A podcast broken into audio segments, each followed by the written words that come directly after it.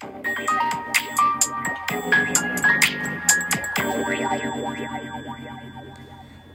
んばんは。炎上しそうで炎上しないさすらいのエンタメ系ウェブウォッチャー、テリーのよもやますぎる部屋でございます。いかがお過ごしでしょうか？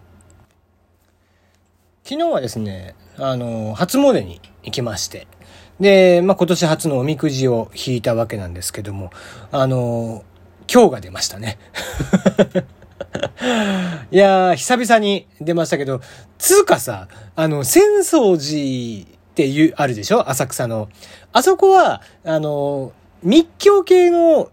お寺だから、あの、結構厳しめなんですよ。だから今日が30%ぐらい入ってて、割と今日が普通に出るんですよね。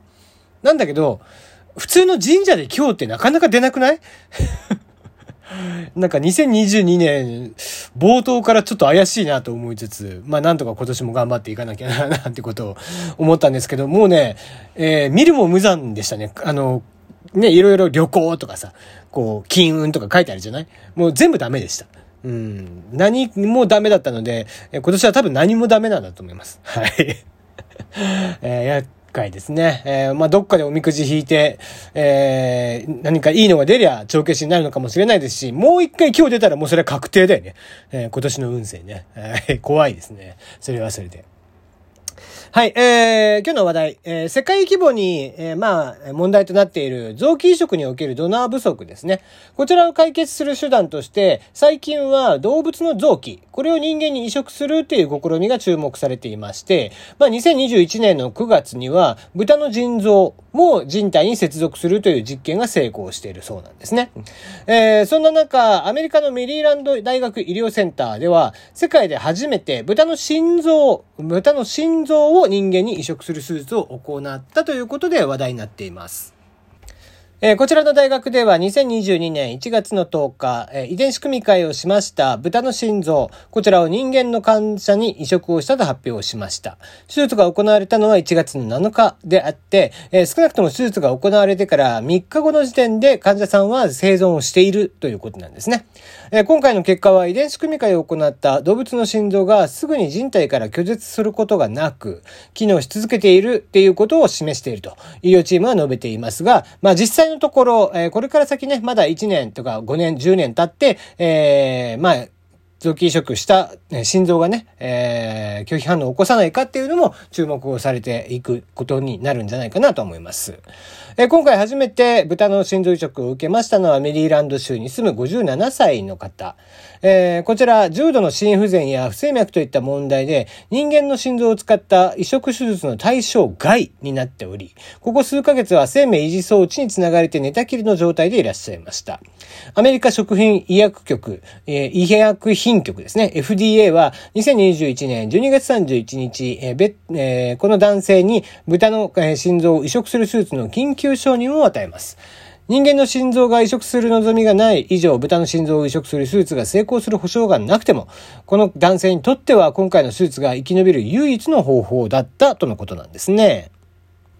この男性の方は、死ぬか今回の移植を行うかのどちらかでした。私は行きたいですと。私は今回の手術が賭けであると知っていましたが、これが私の最後の選択でしたと。回復後にベッドから出るのを楽しみにしていますと述べていたとのこと。えー、世界初のブータンの心臓を移植する、えー、手術の様子は、えー、YouTube でも見られますが、まあ、こちら、え実際の血液とかね、体内で移植した豚の心臓が動く様子なども収められている時には、えますので、まあ、見るのはちょっと注意をしていただければなと思うんですけども、実際に映像としても見ることができます。えー、そういうのって OK なんだね。うん。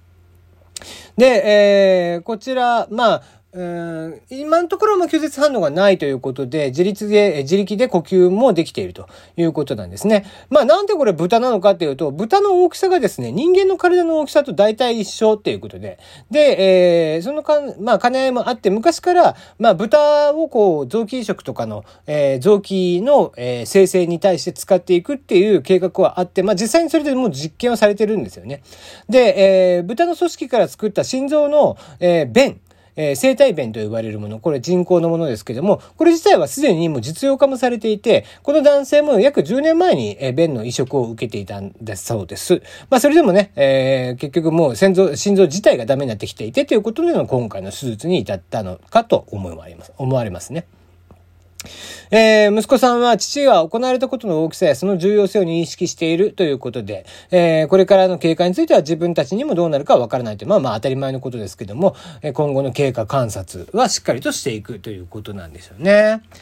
えー、アメリカ国内では臓器移植を待つ人の数はおよそ11万人。えー、臓器を提供してくれるドナーの数が全く足りていないということで、年間6000人もの患者さんが臓器移植を受ける前に死亡しているということなんですね。今回の実験がうまくいくようであれば、今後も、豚っていうものを、えー、まあ、人間のね、えー、臓器を、えー、生成する媒介にしていくのではないかというふうに見られているということなんですよね。うん。まあ、あの、腎臓の手術が成功していたとかっていうのも知っていましたし、まあ、実際に豚の臓器をこうやって、えー、提供し始めているっていうのも知っていたので、まあ、今回心臓ということでね、えー、一番重要なところっぽいなという気はするんですけども、実は心臓ってですね、あの、一番成長をしないというか、新陳代謝がないところなんですよね。人間の心臓なんかもそうで、3歳ぐらいですでに大きさがある程度出来上がっていて、そこから先大きくなることがないんですよ。で、えー、もっと言えば、身長が大きい人、小さい人とかでも実は心臓の大きさっていうのが変わらないので、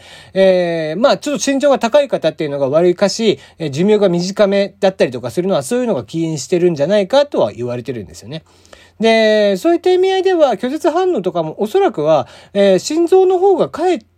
まあもちろんその手術自体は、えー、当然難しい、腎臓なんかよりも難しいとは思うんですけども、えー、きちんと繋がってしまえば、おそらくは、うん、まあ個人的な予想ですけどもね、えー、まあ拒絶反応も少ないんじゃないかなというところはあったりしますので、まあ心臓移植手術、これがね、成功してって、えー、なってくると、えー、豚の心臓っていうのをね、うまく、えー、使っていただければいいんじゃないかなと。まあまあとはいえね、えー、動物がの愛護っていう観点からしてそれが正しくしいことなのかどうかっていうのもちょっと僕では判断つきませんけどね。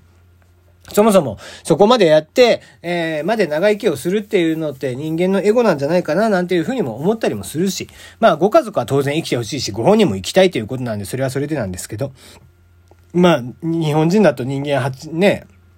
もう80年過ぎて、えー、間もなく、もう、あと何年もしたら、えー、100歳っていうね、えー、のが当たり前になってくる多分時代もやってくると言われていますので、えー、そうした中でそこまで、えー、医療って発達するのって正直どうなのかなっていうのは個人的にも思ったりはするんですが、まあまあ、えー、こういう、とはいえね、移植しないと生きていけない方々、えー、というのもいらっしゃるので、えー、そういった方々にはこういったニュースというのがやっぱり朗報なのかな、なんていうふうには思ったりもいたします。はい。えー、まあコロナもね、また増えてきているので、えー、皆さんも風邪など、えー、十分に気,、え、気をつけていただいて、外出の際には手洗い、うがい、そしてマスクですね、え、引き続きやっていただければなと思っております。えー、ツイッターの方では大喜利であったり、お悩み、えー、そしてもやもや話とかを募集してたりとかしますので、えー、それぞれツイッターの方で情報の方を見ていただければいいかなと思っております。というところで今日はこの辺でお開きです。ではでは。